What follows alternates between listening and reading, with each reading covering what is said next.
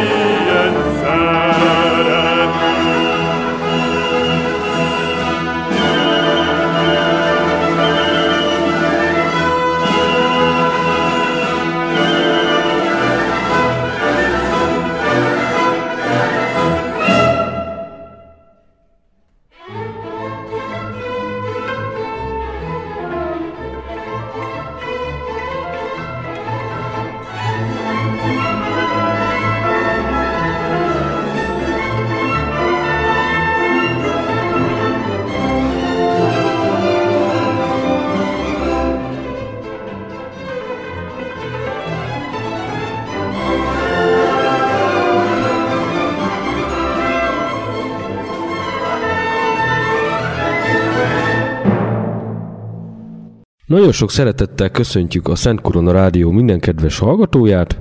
Ez itt a Hadakútján című hadtörténeti műsorunk, soron következő 133. adása. Vendégem továbbra is dr. Marossi Endre hadtörténész. Üdvözlöm a kedves hallgatókat. És folytatjuk múlt héten megkezdett témánkat, ez pedig a Gallipoli elleni hadművelet sorozat. Lényegében itt is kialakult egyfajta állófront, jól mondom? Pontosan. Azeken a bevehetetlen hegygerinceken a török gyalogság, ahogy a német kiképzőik megtanították nekik, beásta magát, a lövészárkaik elé szöges drótot húzott, és megcsinálták a második, harmadik védőállásokat, hogy az Antant flottának a zárótűze idején legyen hová visszahúzódni, és amikor a zárótüzet abbajták, akkor ezek a katonák visszajövet elfoglalták eredeti állásaikat, és belegéppuskázták a rohamozó Hanza katonákat a saját lövészárkaikba, ahogy ezt a Gallipoli című film hitelesen és drámaian meg tudja jeleníteni. Na most a lövészárok harc azt jelentette, hogy helyzet alakult ki. A következő kérdés az volt, hogy az Antan csapatok hogy döntenek. Ebből a helyzetből visszavonulnak, vagy megpróbálják új lendülettel elérni eredeti céljaikat.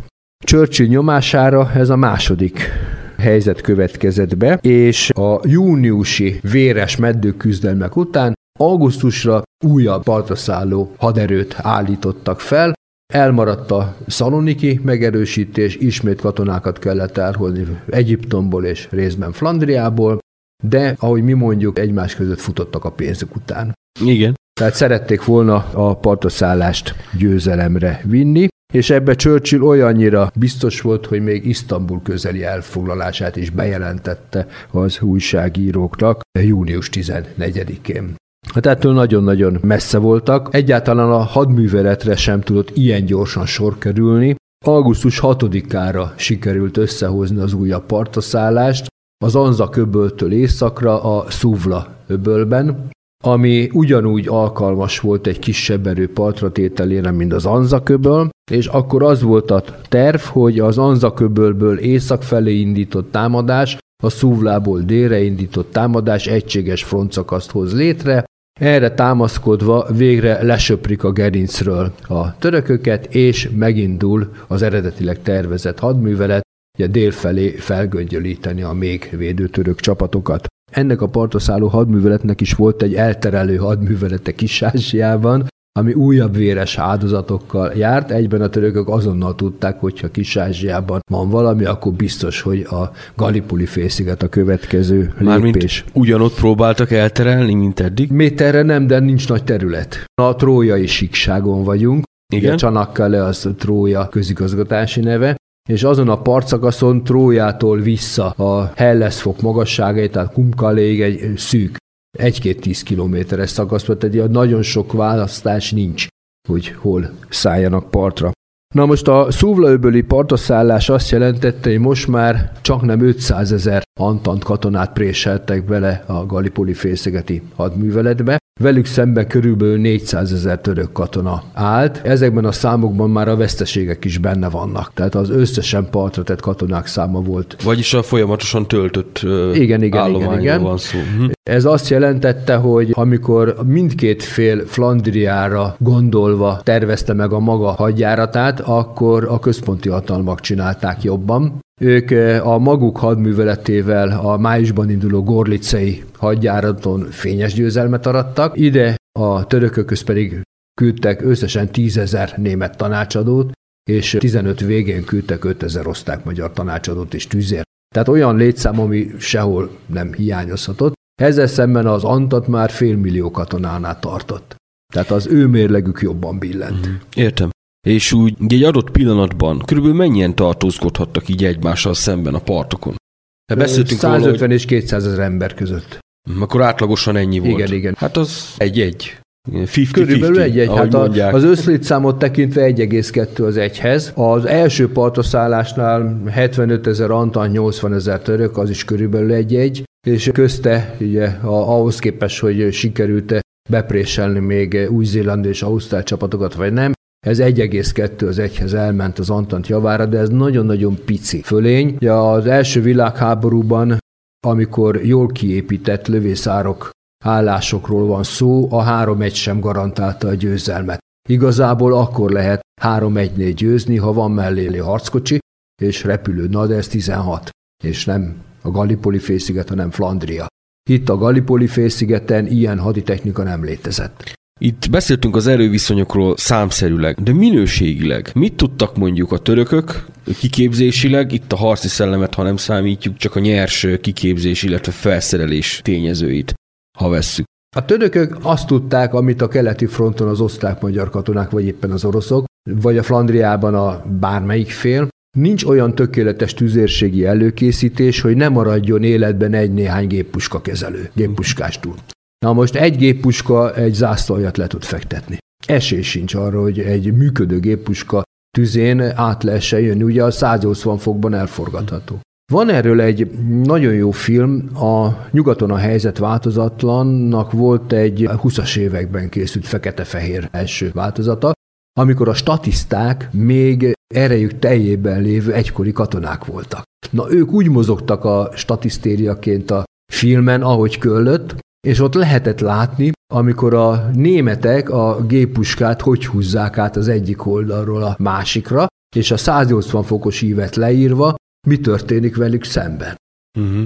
És utána ugye visszafordítják.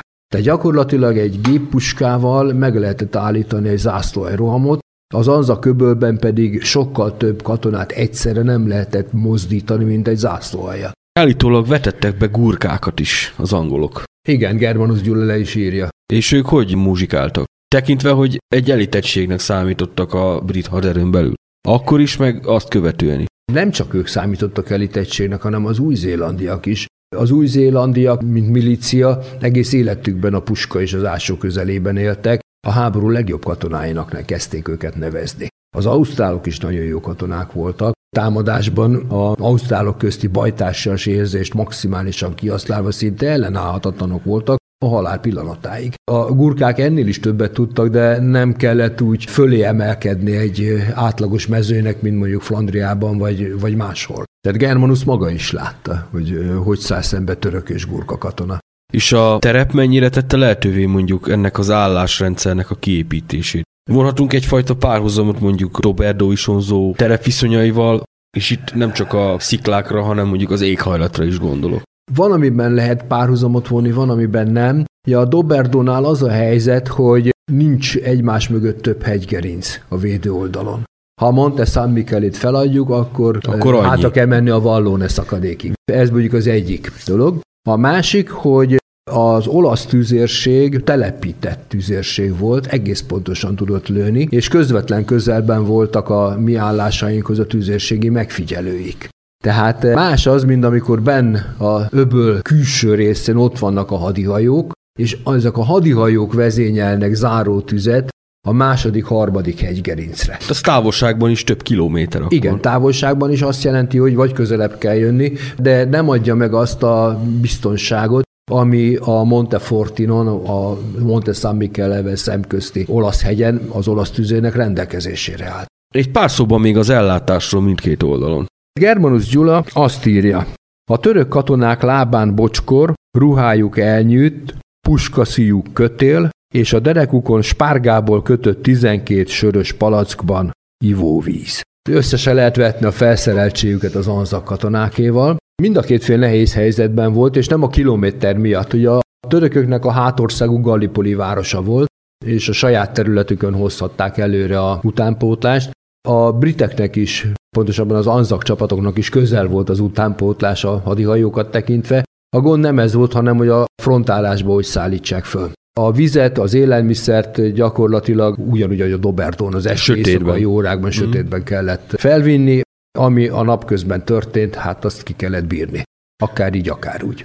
A törökök esetében voltak ilyen viszonylag kiépített vagy járható hegyi utak, ahol mondjuk fogatolt járművel tudtak akár lőszert, akár élelmiszert, akár hát, sebesülteket szállítani? Leginkább összférrel. Tehát nem voltak ilyen utak. Igen. Az úthálózat akkor épült ki, amikor 1965-ben az első Anzak emléknapot megtartották. Az Anzaköbölben az Ausztrál és Új-Zéland leszármazottak, és innentől kezdve gondoskodni kellett utakról, hogy minden évben megérkező egyre növekvő turista áramlat egyáltalán eljusson oda. Beszéljünk akkor a fordulatról, ami végül is kibillentette ebből a elég nagy padhelyzetből ezt a frontszakaszt. Amikor nincs mód harcászati fordulatra, akkor a stratégia szokott fordulatot hozni. Itt is ez történt, ugye itt már a Gallipoli félszigeten a felek egymásnak nem tudtak mit mondani. Ahhoz, hogy magasabb döntés következzék be, ahhoz stratégiai és politikai fordulatnak kellett beállnia, ez pedig a Balkán térségben következett be ez a fordulat. Jelesül Bulgária kérdése dőlt el. A nyár folyamán Szerbia kezdett ajánlatokat tenni Bulgáriának, de közkeletűen mondva fordítva őt a lovon. Hát egy kis területet visszaígértek az elfoglalt Macedón területből Bulgáriának, cserébe azt kérték, hogy Bulgária üzenjen hadat a törököknek, ami írjálisan fordított követelés volt. A bolgárok ezt így szóra sem éltatták. Nem utasították el a tárgyalásokat, a görög ajánlatokat is meghallgatták, az Antant ajánlatokat is meghallgatták, de közben tárgyaltak Törökországgal, és a török tárgyalások függvényében a központi hatalmak másik két hatalmával is. Az oroszok sem diplomáciai bölcsességről tanúskodva folytatták itt a tárgyalásaikat. Ők fenyegetőleg léptek föl Bulgária ellen, arra támaszkodva, hogy 1977-78-ban kvázi ők szabadították föl Bulgáriát, no, de hát az egy másik helyzet volt, és más összefüggés. Igen, 40 éve volt. A törökökkel abban kellett dűlőre jutniuk, és végül is ez döntött el, hogy Bulgária hova fog állni, hogy a második Balkán háborúban Törökország együtt harcolt Bulgária ellen, Szerbiával, Görögországgal és Romániával, és ebben a háborúban a törökök is visszaszereztek egy jó adag területet Drinápoly környékén és Keletrákiában, amit a bolgárok korábban már elfoglaltak. Na most a bolgároknak tisztázniuk kellett, hogy Törökországnak mi az álláspontja ezzel a területtel kapcsolatban, amit a bolgárok a magukénak vallottak. A törökök megfontolt ajánlatot tettek, és a bolgár semlegesség fejében egy kisebb sávot már ki is ürítettek. Ez egyfajta gesztus volt? Igen, egyfajta gesztus volt, és okosabb gesztus, mert a szerbek ugye akkor adtak volna vissza valamit, ha a bolgárok hadat üzennek a törököknek, a törökök pedig a semlegesség fejében önként vonták vissza a csapataikat az akkori Edirne és keletrákiai határtól.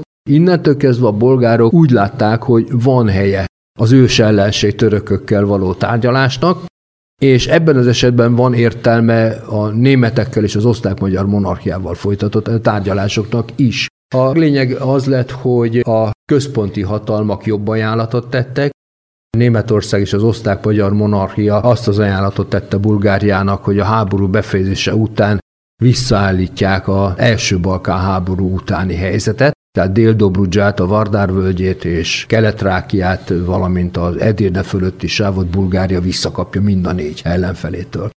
Ez olyan ajánlat volt, amit a bolgárok nem kívántak figyelmen kívül hagyni, és amikor ebben megállapodtak, akkor az osztrák-magyar monarchia, Németország és Bulgária megállapodott Szerbia lerohanásába, ez október 6-án történt.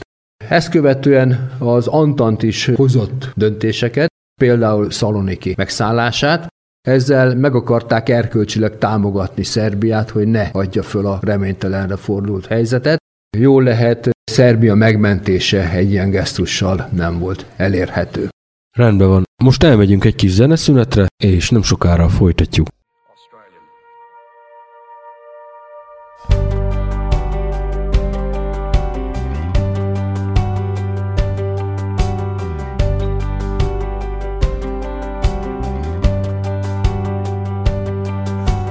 A drover drifting over western plains. He's a city lad, a clock down Flinders Lane. They're in the trenches at Lone Pine and on the Flanders firing line. A willing band of ordinary men. He's all of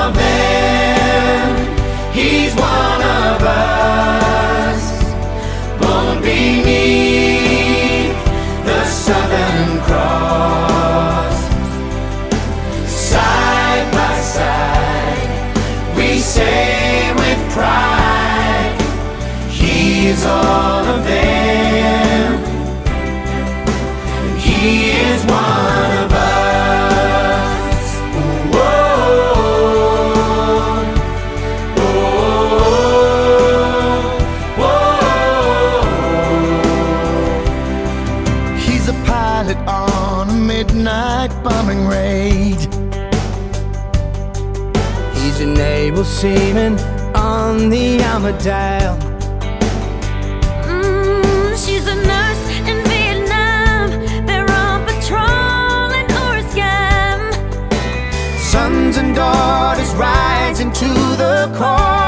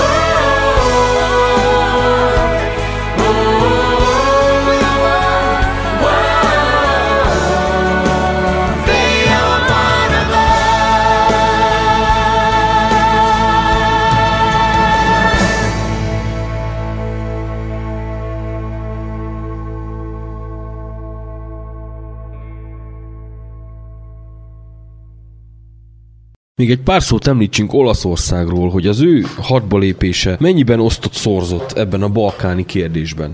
Tekintve, hogy neki is voltak, illetve lettek volna érdekeltségei. Olaszország hadba lépése elsősorban az osztrák-magyar monarchia terhe lett, hiszen csak vele szemben tudott frontvonalat nyitni.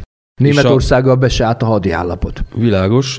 De nem gondoltak arra, hogy esetleg megtámogatják Szerbiát, és ak- akkor mégis... Az Antant gondolt erre, az olaszok nem. Ugyanebben a vészterhes szeptember-októberi tárgyalásos szakaszban az olaszok is felléptek követelésekkel az Antant szövetségesek felé, hogyha belépnek a háborúba és hadat üzennek Törökországnak, akkor ők is igényt tartanak szigetekre, illetve kis-ázsiai területekre, amit az, az Antant nagyvonalúan beígért. Bekövetkezett Olaszország hadüzenete Törökország, illetve az Oszmán Birodalom ellen, ami azonban nem rendítette meg a törököket, mert közvetlen határvonal nem lévén semmi gyakorlati következménye nem lett az olasz hadüzenetnek. Augusztus 21-én történt meg ez a hadüzenet. Lehetett volna mondjuk gesztusként egy olasz hadosztályt küldeni a Szúvla öbölbe, vagy bárhová a Gallipoli félszigete, de az olaszok ennyire nem vették komolyan a dolgot. Az viszont biztos volt, hogy a számukra létfontosságú frontszakaszon az Isonzónál nem úgy haladnak előre, ahogy szeretnék. Tehát az, hogy most az Isonzó frontot gyengítve beszálljanak egy számukra érdektelen frontszakaszba, ez nem lehetett olasz érdek. Világos. Visszakanyarodva az alapkérdésre, miután Bulgária megállapodott a központi hatalmakkal, ezzel nagyon sok minden stratégiai kérdés eldőlt. Egyrészt Szerbia lerohanása megvalósult, a Mackenzen vezérezredes főparancsnoksága alatt német, osztrák-magyar és bolgár erők összehangoltan támadtak Szerbiára. A szerb hadsereg csak arra volt képes, hogy lépésről lépésre visszavonulva erőinek egy töredékét átmentse Korfu szigetére a lakosság egy részével, és sajnálatosan a hadifoglyokkal. Az osztrák-magyar hadifoglyok is végigmenetelték ezt a téli időszakot, és aki egyáltalán túlélte ezt a halálmenetet, az ugye elkerült Korfu szigetére a további hadifogságba. Romániáról még egy pár szót ejtsünk. Románia nem kívánta a központi hatalmak mellett harcba szállni a háború kezdetén, de ragaszkodott a semlegességéhez, egész pontosan arra a pillanatra várt, amikor Erdélyt megtámadhatja. Ez a pillanat akkor érkezett el, amikor 1916 nyarán, tehát nem most 15 nyarán, hanem 16 nyarán a Lucki támadásnál az orosz haderő offenzív sikereket ért el, és azt a látszatot sikerült keltenie, hogy küszöbön áll a monarchia összeomlása, na ekkor lépett be Románia. De most még 15-ben egyáltalán nem látszott úgy, hogy itt az idő Románia véráldozatának, hiszen a gorlicei offenzíva most még előre halad. Fejleményei még pozitívak, Romániának eszébe nem jutott beszállni egy véres háborúba. A Szerbia kiesése viszont azt jelentette, hogy megvalósult a szárazföldi összeköttetés az osztrák-magyar monarchia, természetesen hátulról Németország felől is, Bulgárián át Törökország felé, Két török hadtest azonnal a bolgárok segítségére sietett, a bolgárok viszont átengedték a Fekete-tengeri kikötőiket a török flottának használatra. Tehát stratégiailag a Balkán elbillent a központi hatalmak javára. Akkor lényegében megindulhatott a szárazföldi utánpótlás Törökországnak. Így Ez van. miben nyilvánult meg? Aminek mondjuk a Gallipoli hadműveletekre is volt hatása. Gallipoliban megnövekedett a gyógyászati eszközök utánpótlása, továbbá megindult a lőszer utánpótlás és tüzérségi lövedékek és egyéb lőszer utánpótlása is, és valamikor november közepén megérkezett egy osztrák-magyar tüzérségi alakulat is, ami részint mozsárhágyúból, részint messzehordó lövekből állt, tehát még magyar katonák is érkeztek, és az Anza köböl déli részén kerültek bevetésre. Mikor látta be az Antant végleg, hogy ez az egész hadművelet tulajdonképpen már elveszett?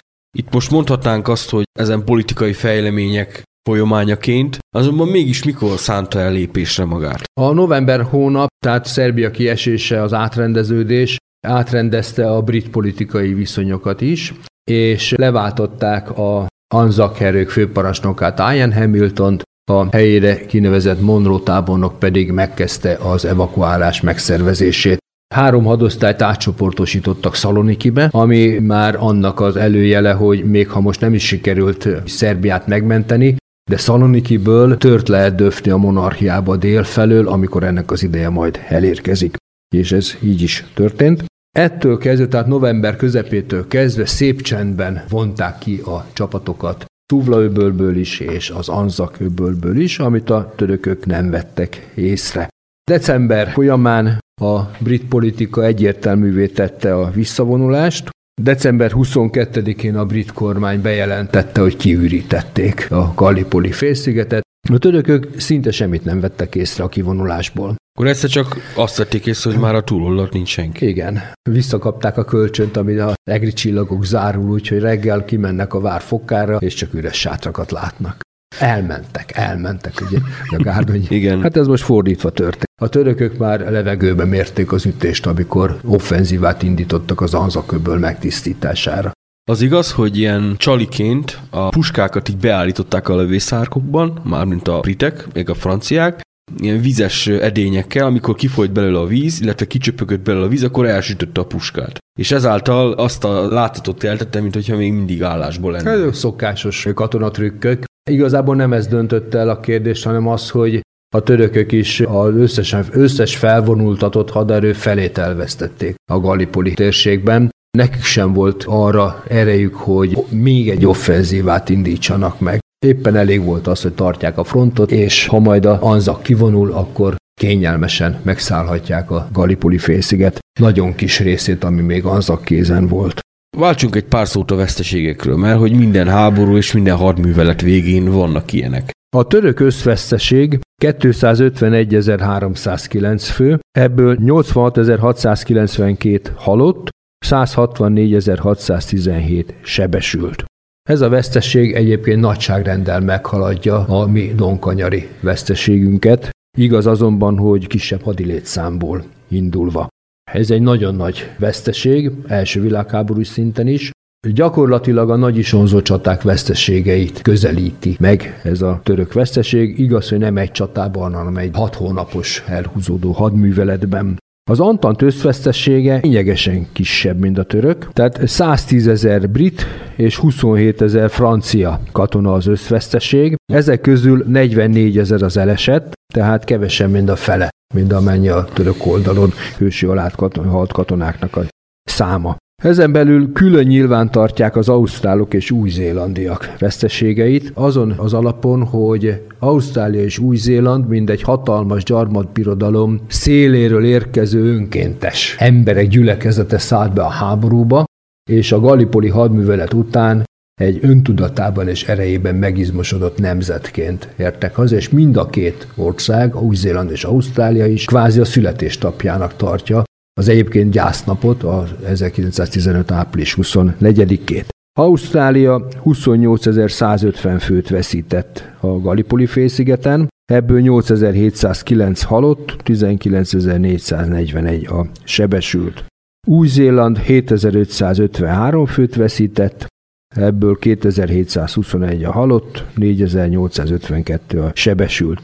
Még annyi kérdésem van, hogy a halottak eltemetése és katonatemetők ügyében hogyan tudták megoldani a felek ezt a problémát? Ugyanis egy mediterrán nyáról beszélünk, forró sziklák között, 30-35 fok minimum, ahol gyakorlatilag órák alatt bomlásnak indul a halott.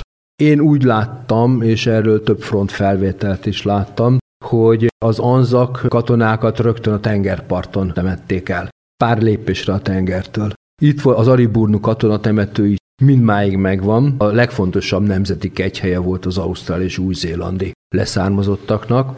A törököket pedig hát bentebb temették el a saját állásaik mögött. A háború után közös temetőket hoztak létre, egymás közelébe temették el a Antant, illetve a török katonákat, és nagyon szépen helyrehozott sírkertek jöttek létre. Tényleg nagyon érdekesen.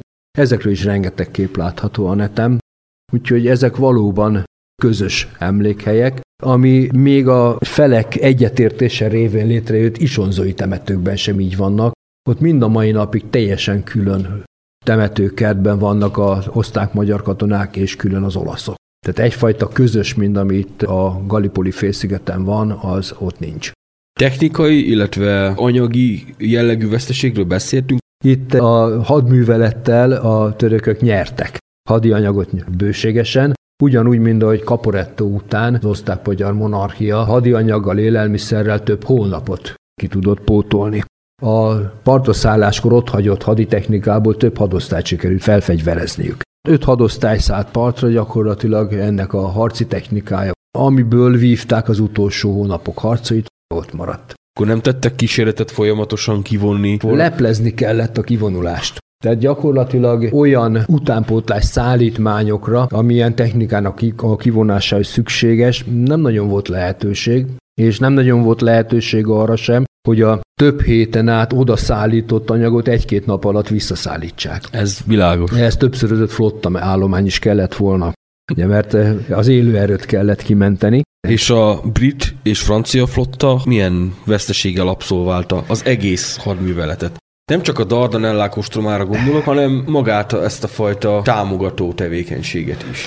Az a helyzet, hogy ezt külön kéne összeadni, mert az elszámolás is külön van. Tehát külön tartják nyilván a március 18-i nagy vereségnek az adatait, és külön a nyári harcokig bezárólagos adatokat. Tehát március 18-án ugye egy francia, két brit csatahajó futott aknára és süllyedt el, továbbá használhatatlanra sérült egy további brit csatahajó, Két francia és két brit hajót a parti tüzérség rongált meg olyan mértékben, hogy ki kellett válniuk a hadrendből. Ehhez járult a áprilistól május végéig rögzített újabb veszteség, több tenger alatt járó és kisebb hajó, emellett egy brit és két francia csatahajó, majd további öt és egy francia csatahajó, három tengeralattjáró, 13 egyéb hadihajó és 14 megrongált csatahajó és cirkáló. Ez azt jelentette, hogy gyakorlatilag a harcba indított közös flottának a bőkét harmada harcképtelenné vált, és körülbelül a fele elsüllyedt. És a szoros ostroma után hogyan tudtak ezek veszteséget szenvedni? Hisz a törökök nem operáltak felszíni egységekkel. Nem, mind próbáltak behatolni a Dardanellák csatorna rendszerébe, és támogatni a déli csücskön harcoló anzak csapatokat. Ez világos, de már ez a tevékenység elég volt arra, hogy ekkora veszteségük legyen? Elég aknára, bármikor aknára lehet. Mondjuk ez igaz, igen. Tehát nem felszíni hajók vívják a klasszikus tengeri csatát, hanem behajóznak egy aknamentesítetnek gondolt vonalon, de pont ott marad még akna, vagy beúszik egy akna, és megvan a baj. Uh-huh. Volt olyan ö, hajó, csatahajó, ami egy darab aknától süllyedt el. Hát ha olyan helyen robban, Igen, akkor igen. simán el tud süllyedni, világos.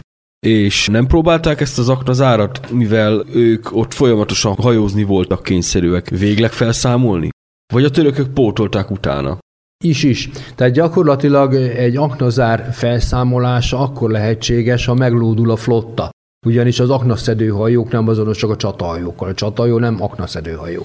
Na most előre kell küldeni ismételten az aknaszedő hajókat, amiket a partról lőni fognak. Akkor ugye megint szükség van csatahajókra, hogy próbálják elnémítani vagy közömbösíteni a partvédő tüzérséget. Gyakorlatilag újra meg újra meg kell ismételni kicsiben a március 18-át, így a veszteségek pont úgy jönnek.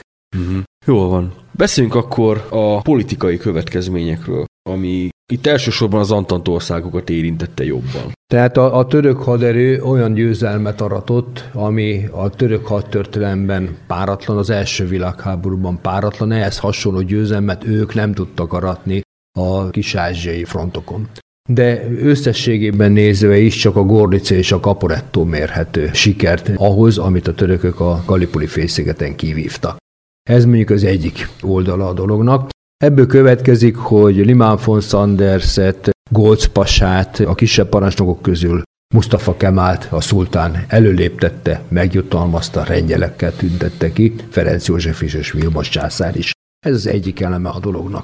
Az Antant oldaláról Churchillnek a politikai karrierje megbicsaklott, le kellett mondani a, a flottaügyi miniszterségről, és egyelőre a brit politikai életben háttérbe szorult.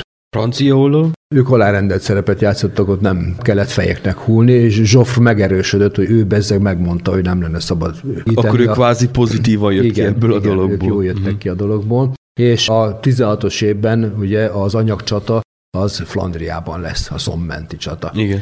A németek szempontjából igazából se jobbra, se balra nem dőlt el semmi Galipolival. Az igen, hogy a gyengébb sakfigurát a Balkánon sikerült kijutni, a másik gyengét Oroszországot sajnálatosan nem. Ezért nekik ismét új elgondolást kellett produkálni 916-ra, akkor jön a verdüni vérszivattyú.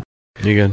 És az osztrák-magyar monarchia? Az osztrák-magyar monarchia győzelemként, saját győzelemként érte meg a törökök győzelmét. Kellő időben, tehát mielőtt Bulgária beszállt volna a háborúba, tüntetés volt a török és a bolgár nagykövetség előtt, fákjás felvonulás, ahol a budapesti lakosság kinyilvánította támogatási szándékát mindkét hatalom felé. Ezt viszonozva 1916-ban Isztambulban nevet adnak az egyik sugárútnak, amit ma is úgy hívnak, hogy Magyar Kardesler Jaddesi, magyar testvérek sugárútja. Budapesten Abdul Hamidról neveztek el utat, tehát van egy kölcsönösség. Amikor pedig a győzelem bekövetkezik, akkor Budapesten egy ünnepi koncertet rendeznek, aminek az a érdekessége, hogy a Budapesti Egyes Honvéd gyalogezrednek a zenekara adta az a Budapesti Egyes Honvéd gyalogezred, amely többszörösen elvérzett a Doberdón. Most megint elmegyünk egy kis zeneszünetre, és nem sokára folytatjuk.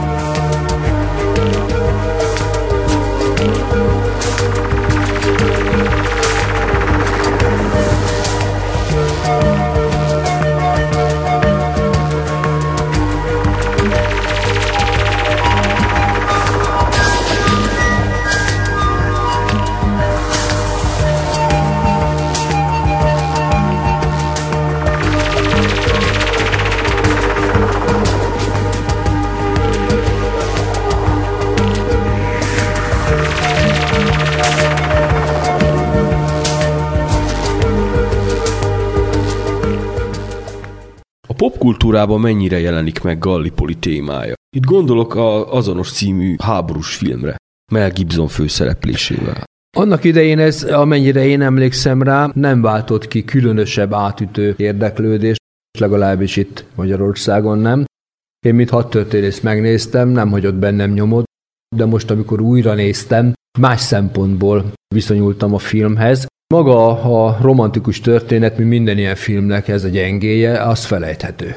De amit az Anzaköbörről és a harcokról megörökítettek, arra azt kell mondjam, hogy az nagyszerű rész. Igen, és ha jól tudom, Mel Gibson színészi karrierjét is elindította.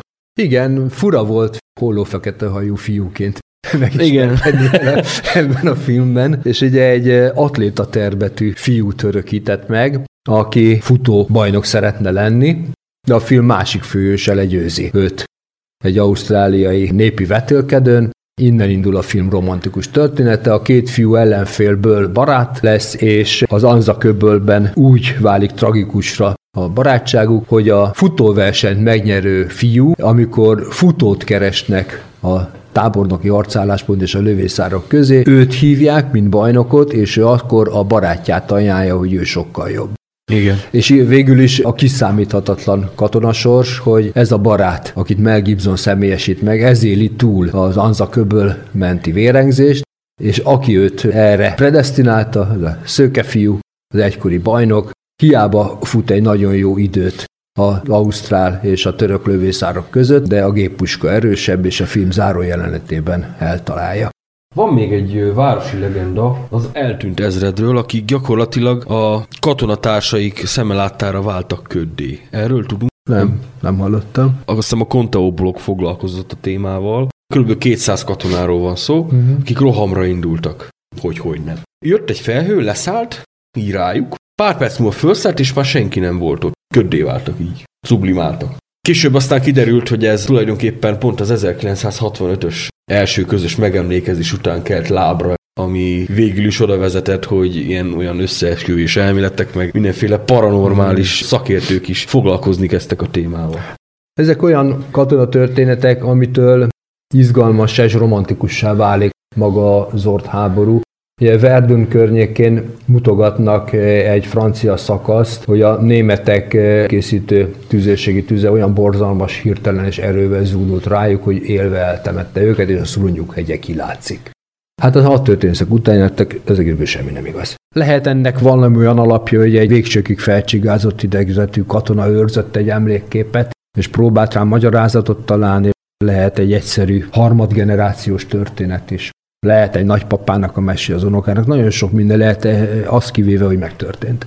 Én azt gondolom, hogy történeti komolysága nincs. Nincsen, ugye már csak azért sincs, mert később megtalálták a helyszínen azokat a személyes tárgyakat, maradványokat, egy-két holttestet, ami azt bizonyította, hogy valószínűleg ez a roham sem járt sikerrel.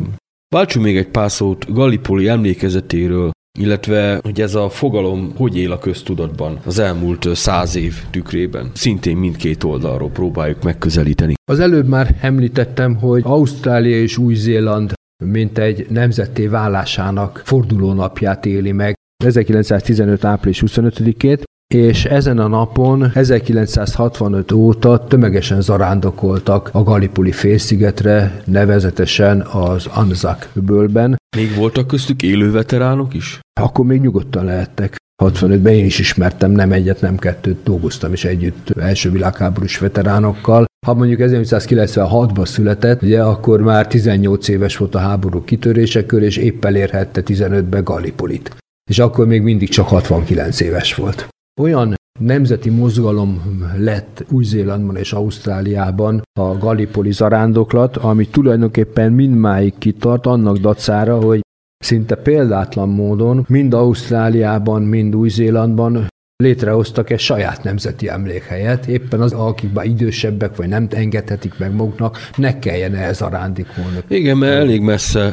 Ez mégse egy szentföldi zarándoklat, amit mondjuk a Duna völgyén keresztül Igen. sétál le az ember. 40 órát kell repülni minimum. Érdekes, a Canberrában, Ausztráliában létrehozott National War Memorial, a nemzeti emlékhely, ahol a környék olyan, mint az Anza köbölben, van a határon egy hegy, Igen. van egy öböl, ott megcsinálták az emlékhelyet, és felállították a, azoknak a hadosztályoknak, ezredeknek és zászlójaknak az emlékezetét, emléktábláit, akikre emlékezni akartak. Ott évente esti fákjás felvonulásokat rendeznek, és nagyon hosszú előkészítése, nagyon lelkesen, nagyon szépen megoldják ezt. A törököknél mennyire lett ez nemzetünnep végül? Tekintve, hogy ott volt még egy szakarja is, már néhány évvel később. Nem tudok arról, hogy olyan jelentőségű nemzeti ünnep lenne, mint a másik két országnál, Új-Zélandban vagy Ausztráliában, de arról se tudok, hogy a franciáknál vagy a briteknél lesz egy vesztes csata. Világos. De hát mi is a tragédiánkra emlékezünk jobban, és nem mondjuk a pozsonyi csatára, ahol konkrétan győztünk. A háború után mennyiben játszott szerepet Gallipoli kérdése az újonnan létrejövő török köztársaság, illetve Ausztrália, Új-Zéland és Nagy-Britannia között? Ezt azért kérdezem, mert később Törökország már nem vállalt katonai szerepet, aktív módon, a második világháborúban például. Ez így van, viszont az 1965-ös első megrendezés arra az időpontra esik, amikor Törökország visszatér a NATO kebelébe, vagy közeledik hozzájuk, és kvázi baráti országként kezd visszanézni Galipolira. Induljunk onnan, hogy az Isonzó menti csatáknál már a 20-as években közösen emlékeztek az olasz és osztrák-magyar háborús veteránok. Valami ilyen hamar kialakult a törököknél is, mert amikor felállították az Anzaköböl menti emlékművet, arra már 1934-ben olyan felirat került, ami mindkét félnek emléket állít. Ez megmaradt a török nemzeti emlékezetben, és az 1960-as évektől kezdődően, amikor Törökország kvázi szövetségesévé vált a nyugati hatalmaknak, kifejezetten baráti államként viszonyult ehhez a kérdéshez. Amikor én például átmentem Csanakkaléba, és ott láttam, hogy Anzak tér, Anzak út, engem lepett meg. Hát de hisz ellenfelek voltatok. És akkor Igen. visszafelé nézve láttam a túlsó parton egy emlékművet, amit akkor nem fényképeztem le, de később nekem megadatott az, ami a briteknek és a franciáknak nem, én átmentem hajón a Dardanellákon, és megérkeztem Isztambulba, és éjszaka felhívták az utasokat a fedélzetre, és felhívták a figyelmünket, akkor úgy mondta be a kapitány, hogy az ismeretlen katona emlékműve. Én akkor azt éjszaka le is fényképeztem, megvan a fénykép, de különösebben nem tértem rá vissza, de most amikor felkészültem az adásra, megtaláltam nappali felvételen a Google-on. Igen. Ez a dúri olcsó emlékmű, és a törököknek ez az igazi emlékhelyük, ami gyakorlatilag visszamegy a Hellén világra, ugyanis az emlékirat magyarra fordítva Vándor Áj, a föld, amin jársz, tanulja volt egyszer egy korszak végének. Ez a vándor áj, ugye ez a spártai Vitt hírül a spártaiaknak, hogy megcselekedtük, amit megkövetelt a haza. Úgyhogy ez van ezen a emlékműven, ez Kilit Bahír, egy bizánci erőd és egy, ma egy kikötő, itt szállunk kompra, megyünk át Csanakkaléba, a Trójába akarunk menni, vagy jövünk vissza. Most említettem, hogy az első emlékmű azonban nem itt volt, hanem az Anzak öbölben került felállításra. Stílszerűen gondolom. Igen, már csak azért is stílszerűen, mert a később ünnepelt köztársasági elnök Atatürk itt is ott vezényelt. igen. És 1934-ben az ő általa meghatározott szöveg került föl, és van a mai napig ezen az emlékművön, és ezt a szöveget elvitték az ausztrálok Canberrába is. Magyar fordításban ez gyönyörű, és ennek a beszélgetésnek a méltó lezárása, ennek a felolvasása lesz. Igen. Akkor zárásként felolvasom ezt a néhány sort. Töröljétek le könnyeiteket, fiaitok immár békében nyugszanak a mi szívünkben, ezen a földön veszítették életüket, így most már ők is a mi fiaink. Ti, kik véretek, ontottátok és feláldoztátok életetek, most egy baráti ország földjében fekszetek. Nyugodjatok hát békében, mi hazánkban, hol testetek egymás mellett fekszik, nincs különbség köztetek. Legyetek Johnik vagy Mehmetek. Anyák, törőjétek le a könnyeitek, ti, kik messzi országokból fiaitokat ide küldtétek, ők már a mi keblünk alatt fekszenek, megnyugvást itt leltek. E hazában veszítették életük, hát saját fiainként tisztjeljük őket. Nagyon szépen köszönöm a műsorba való részvételt. Én is köszönöm szépen az önök figyelmét. A műsor letölthető a letöltések rovatban, ugyanitt meg is hallgatható, illetve ismétlések formájában a műsorúságban írottak szerint szintén meghallgatható lesz. A jövő heti és a legközelebbi viszont hallásra. Viszont hallásra.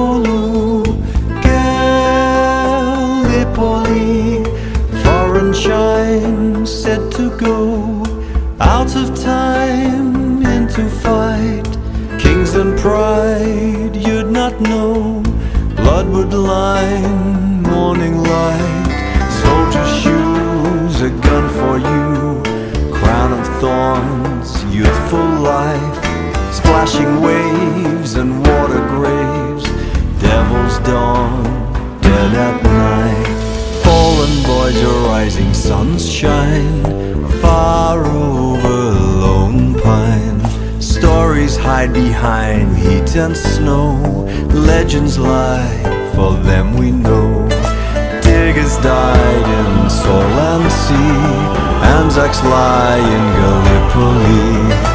Diggers died, their souls live free. Anzacs lie in Gallipoli.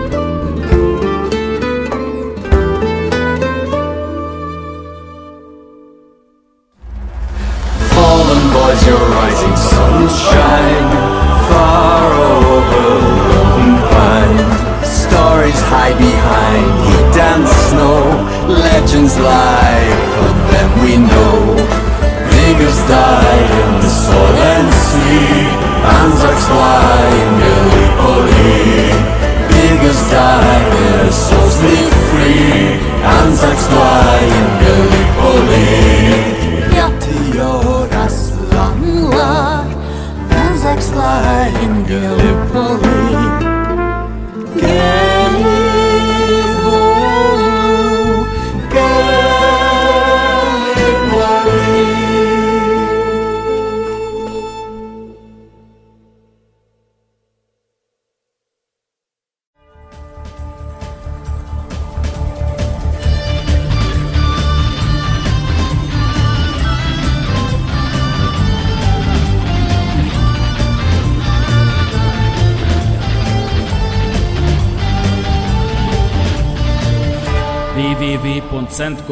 www.szentkoronarádió.com A tiszta magyar hang.